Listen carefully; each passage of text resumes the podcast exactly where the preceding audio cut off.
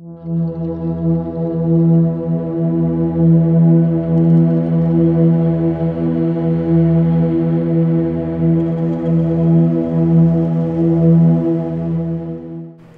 of us, though, tripped over a very different snag.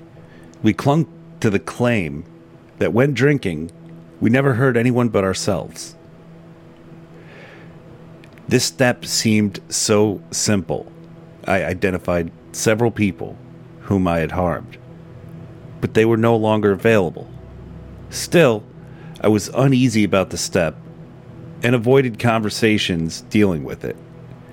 In time, I learned to investigate those steps and areas of my life which made me uncomfortable.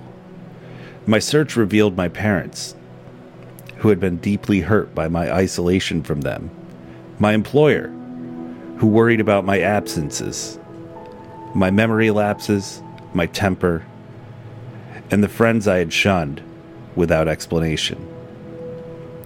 As I faced the reality of the harm that I had done, Step 8 took on a new meaning. I am no longer uncomfortable, and I feel clean and light.